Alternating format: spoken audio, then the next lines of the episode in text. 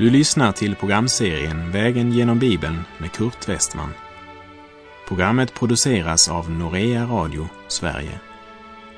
Vi befinner oss nu i profeten Jesajas bok. Slå gärna upp din bibel och följ med. När vi nu kommer till Jesaja kapitel 1, vers 4 så hör vi Gud konkret anklaga Israel för deras avfall ifrån Gud. Och vi möter denna anklagan genom fyra tunga domsord där profeten är Herrens mun och talar om Herren i tredje person. Och likt orden i Jesaja 5, vers 1 och 2 som talar om en vingård som blir rensad från stenar och där det planterades ädla vinträd. Så förmedlar Jesaja här i kapitel 1 Herrens omsorg och smärta. Vi läser Jesaja kapitel 1, vers 4. Ve dig, du syndiga släkte, du skuldbelastade folk, du ogärningsmäns avkomma, ni vanartiga barn som har övergett Herren, föraktat Israels helige och vikit bort från honom. I vår sekulariserade tid där människan gjort sig själv till herre så är tanken på Gud som domaren mycket avlägsen. Världens människor tror att Gud är avsatt från domartronen, berövad sin auktoritet och berövad sina kungliga privilegier. Man har förkastat honom som universums moraliska väktare. Han har fördrivits till världens ände och slängts åt sidan som överviktsbagage. Jag tror inte att det är felaktig karaktäristik att säga att vår tids undervisning och hållningar har gett oss en förvrängd och totalt felaktig uppfattning om den allsmäktige Gud. Han beskrivs närmast som en skäggig och tandlös gammal man som sitter på ett avlägset moln med en regnbåge runt omkring och som inte ser vad som sker här nere. Och det lilla han eventuellt ser, det ser han mellan fingrarna med. Och den mänsklighet som inrättat sitt liv med tidsandan och vår fallna människonatur som kompass inbillar sig också lätt att även Gud måste inrätta sig efter avfallets tidsanda.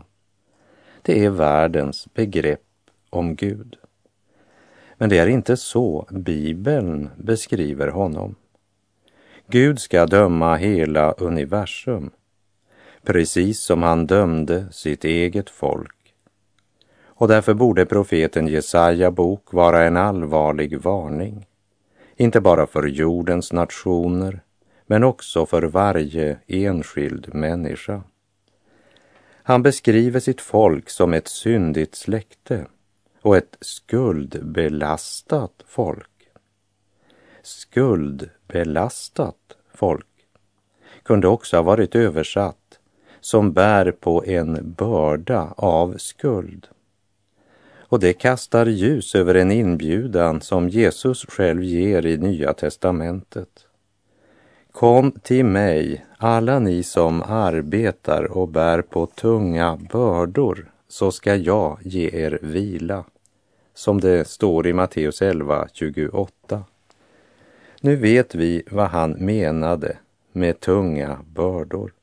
Han talar till ett av synd skuldbelastat folk, ett folk som bär på syndens tunga bördor och som står under Guds dom. Idag sänder han ut sin inbjudan till alla som är tyngda av syndens bördor. Och han erbjuder sig att överta syndabördan och skänka dig vila, Försoningens fullkomliga vila. I Jesaja 1.4 låter Gud Israel veta sin sanna ställning. De har avfallit, vänt Gud ryggen och är ett folk som bär på syndens tunga börda. Ett skuldbelastat folk. Vi minns från vår vandring genom Domarboken hur Israels barn tjänade Gud och blev välsignade av Gud. Men välsignelsen, framgången och välfärden fick dem att vända sig bort från Gud och till sist vända sig till avgudadyrkan. De var i uppror mot Gud. Ja, de hade faktiskt glömt Gud. Då lät Gud Israel falla i fiendehand och inom kort så vände de sina nödrop till Gud att han skulle befria dem. Och när de vände om befriade Herren dem från deras fiender och lät dem återstå under Herrens välsignelse. Och det är ett mönster som återkommer om och om igen och som visar oss att en nations upplösning innehåller tre steg. Det är ett religiöst avfall, sedan kommer moralupplösningen och därefter följer politisk anarki. Och många människor ger inte akt på detta förrän det har nått så långt som till politisk anarki. Och då klagar man på regeringen och sätter sitt hopp till ett nytt politiskt system. Men det är inte regeringen som är problemet. Jerusalems problem var inte först och främst palatset, men det var i templet. Problemet började med andligt avfall.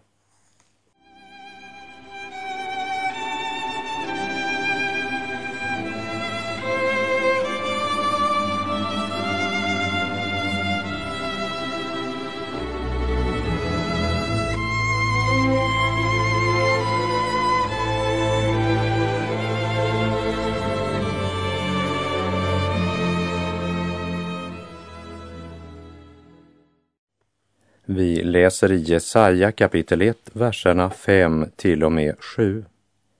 Var skall man mer slå er, då ni så fortsätter i avfällighet? Hela huvudet är ju sårigt och hela hjärtat är sjukt. Från fotbladet ända upp till huvudet finns ingenting helt, bara sårmärken och blånader och friska sår inte utkramade eller förbundna eller lenade med olja. Ert land är en ödemark. Era städer är uppbrända i eld. Era åkrar blir i er åsyn förtärda av främlingar. En ödeläggelse är det, som där främlingar har omstörtat allt. Det Gud sa i dessa verser det var sant in i minsta detalj. Det var en fruktansvärd omoral och politisk anarki. Det Gud säger är att när ett folk inte längre är mottagligt för Herrens tuktan, då finns det ingen eller inget som kan hjälpa ett sådant folk. Det ruttnar inifrån. Inte ens det djupaste sår eller den största smärta kan få dem att tänka. Tidsålderns falska ljus har så förblindat deras hjärtan att de frivilligt går mot sin egen undergång. Avfall leder till förfall och förhärdelse. Hela huvudet är sårigt, det vill säga alla era mänskliga tankar, hopp och planer har slagit fel. Av din egen smarthet återstår bara sår och varbildningar. Och hela hjärtat är sjukt, det vill säga ditt sinnelag har förändrats. Det krokiga och perversa har du börjat anse som normalt. När huvudet är fullt av sår så är det synligt för alla. Men hjärtat kan man inte se. Det handlar om ett sjukt inre, en osynlig kräftsvulst som förtär dig själv inifrån. Från fotbladet ända till huvudet finns ingenting helt, bara sårmärken och blånader och friska sår. Ändå förstår de inte att de är vilsekomna får utan herde bland tusen vargar i denna syndens värld. När människan blir så andligt blind att hon tror att avfall från Gud är normalt och att syndens kräftsvulster är normala, då är det bara en tidsfråga innan människan går den totala och slutliga undergången till mötes. När det inte längre är Guds ord och heliga vilja som avgör vad som är normalt, utan man med normalt menar det som gäller majoriteten, det vill säga det de flesta gör, då är man andligen blind. Och här vill jag repetera något jag nämnde i slutet av förra programmet och som vi studerade närmare när vi vandrade genom Apostlagärningarnas sjuttonde kapitel. Det var när Paulus och Silas kom till Thessalonika. Och det var så många som kom till tro där och det väckte judarnas avund till de grader att de tog med sig en hel del löst folk från gatan och ställde till upplopp och oroligheter. Och vad är det man anklagar Paulus och Silas för? Jo, i Apostlagärningarna 17, vers 6 och 7 så säger man om Paulus och Silas. Nu är det här också det som har vänt upp och ner på hela världen. Det handlar alla mot kejsarens påbud och säger att en annan, en som heter Jesus, är kung. Men i verkligheten så var det ju precis tvärtom. Efter syndafallet så är hela världen Guds frånvänd, det vill säga upp och ner. Det som i skapelsens början var gott, det blev genom syndafallet ödelagt när synden och Satan kom in i världen och snodde allting upp och ner. Men människorna har levt så länge i denna upp och nervända värld att de upplever det som det naturliga. Därför reagerar de också så när människor blir gripna av evangeliet och blir vända rätt väg igen. Och här i Jesaja första kapitel är Israel placerade på det anklagades bänk. Och Gud frågar, vad kan jag mer göra för er innan jag låter domen komma över land och folk? Var ska man slå er då ni så fortsätter i avfällighet? Hela huvudet är ju sårigt och hela hjärtat är sjukt. Från fotbladet ända till huvudet finns ingenting helt, bara sårmärken och blånader och friska sår. Inte utkramade eller förbundna eller lenade med olja. Ert land är en ödemark era städer är uppbrända i eld, era åkrar blir i er åsyn förtärda av främlingar. En ödeläggelse är det, som där främlingar har omstörtat allt. Trots all tuktan från Gud fortsatte Israels folk alltså i avfällighet. Ändå håller Herrens hand fortfarande den totala domen tillbaka. Han har inte handlat som med Sodom och Gomorra. Han har trots all avfällighet, alla synder och ogärningar och all gudsförakt, trots det har Gud sparat en liten rest som står kvar som ett litet vaktskjul på ett gurkfält. Och här går mina tankar till orden i Klagovisorna 3.22 där det står Herrens nåd är det att det inte är ute med oss, ty det är inte slut med hans barmhärtighet. Och det är uttryckt så här i Jesaja 1, vers 8 och 9. Endast dottern Sion står kvar där, som en hydda i en vingård, som ett vakt skjul på ett gurkfält, som en inspärrad stad. Om Herren Sebaot inte hade lämnat en liten återstod kvar åt oss, då skulle vi vara som Sodom, vi skulle vara Gomorra lika.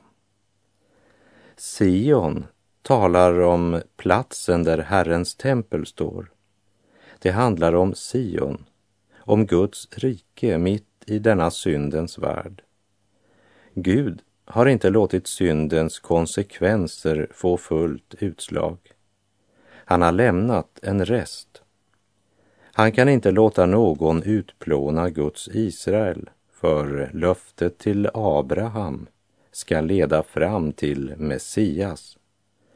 Det gäller inte bara Israel, men det gäller den universella frälsningen av varje förlorad syndare som vill vända om och motta syndernas förlåtelse och evigt liv genom Jesu blod.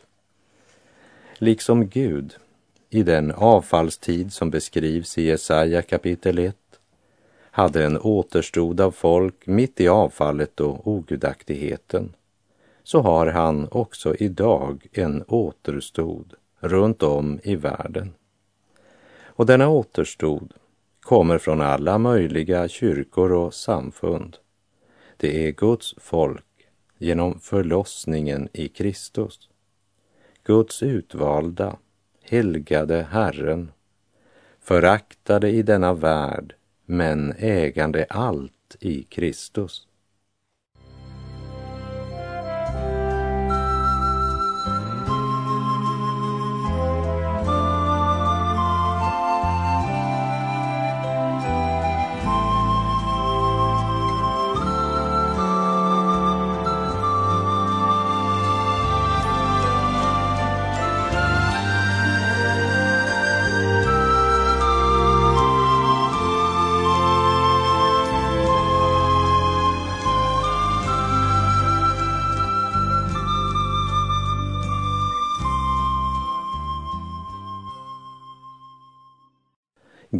Har något att säga till det folk som han har fött och fostrat, men som har avfallit från honom.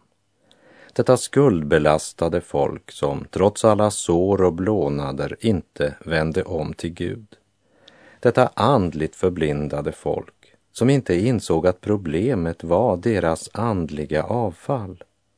Och därför ropar Herren så det genljuder i hela rättegångssalen där Israel sitter på det anklagades bänk och hela universum sitter som vittnen eftersom det gäller oss alla.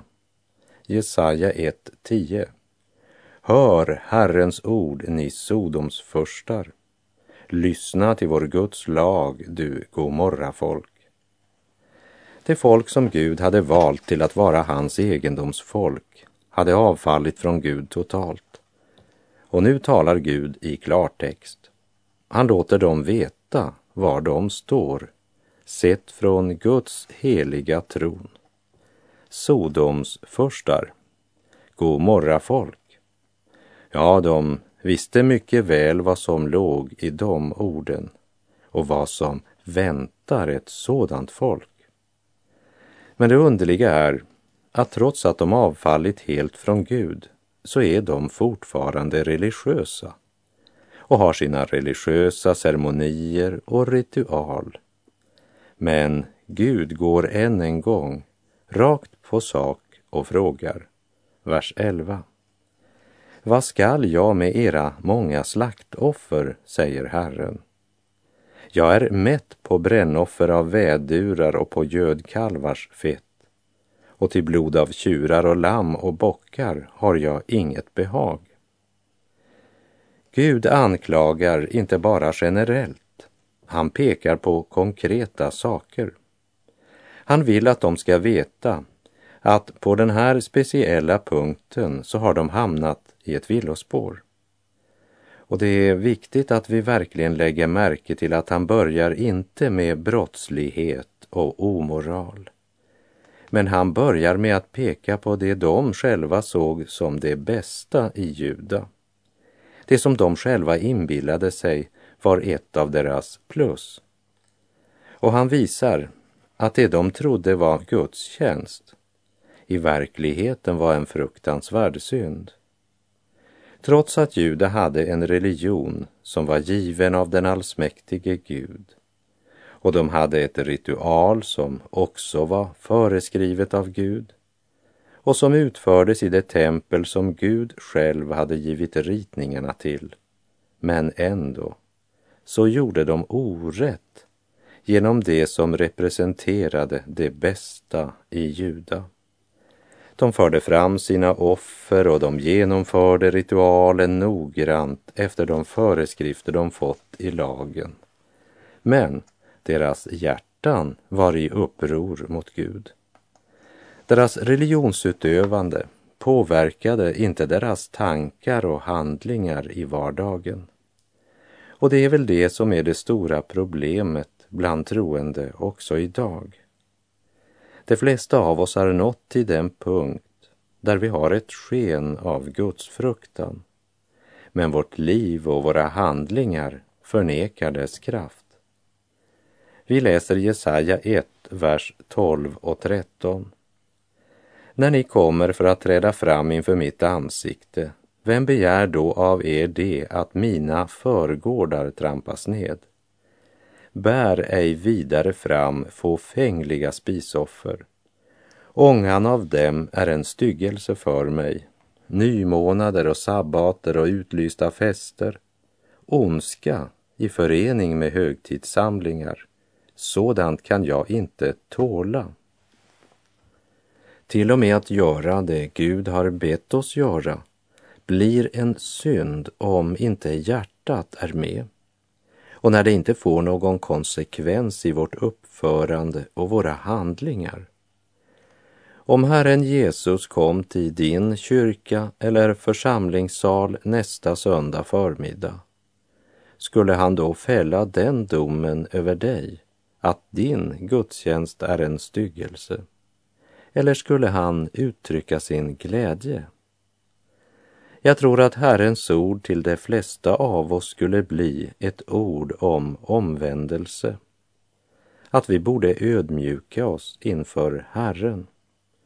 Jag tror att varningen i Jesaja första kapitel är högst aktuell för de allra flesta församlingar i Sverige idag. Och om inte vi omvänder oss till Gud och det blir en sann och genomgripande väckelse där vi vänder oss från våra synder och till den helige Gud, så finns det inget hopp för Sverige. Vi läser Jesaja 1, vers 14 till och med 17. Min själ hatar era nymånader och högtider. Det är en börda för mig. Jag är trött på att bära den. När ni räcker ut era händer döljer jag mina ögon för er. Även om ni ber mycket kommer jag inte att lyssna. Era händer är fulla av blod. Tvätta er och gör er rena. Ta bort era onda gärningar från mina ögon. Sluta göra det som är ont. Lär er att göra det som är gott. Sök det rätta. Tillrättavisa förtryckaren. Försvara den faderlöses rätt Stöd änkan i hennes sak. Gud säger, ni är inte något annat än en samling dårar. Ni kommer inför mitt ansikte som om ni verkligen var äkta. Ni genomför era gudstjänster och aktiviteter, men det handlar mera om er verksamhet än om att personligen möta Gud.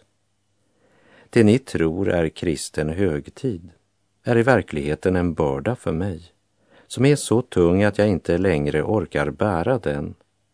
Ni har en oerhört stor religiös iver, men ingen Guds fruktan. Yttre sett så var nog deras gudstjänst imponerande för dem som deltog. Men de borde ju inse att Gud inte längre hör deras böner. Ja, hur ni än räcker ut era händer så gömmer jag mina ögon för er. Om ni än ber mycket så hör jag inte på det. Varför hör han inte längre på deras bön? De har ju burit fram de föreskrivna offren. De sjunger ju med sådan inlevelse. Det är ju verkligt högtid över gudstjänsten. Se hur folket verkligen lyfter sina händer upp till Gud. Ja, men saken är den att Gud ser något mer än de uppräckta händerna. Han ser något som människor inte ser. Han ser att deras händer är fulla av blod. Man har fel sorts blod på sina händer. De blodiga offren, slaktoffret och brännoffret skulle undervisa om syndens allvar. Människan står med dödsskuld inför Gud. Synden och skulden måste sonas för att vi ska få förlåtelse. Men det var inte försoningsblodet som täckte deras händer.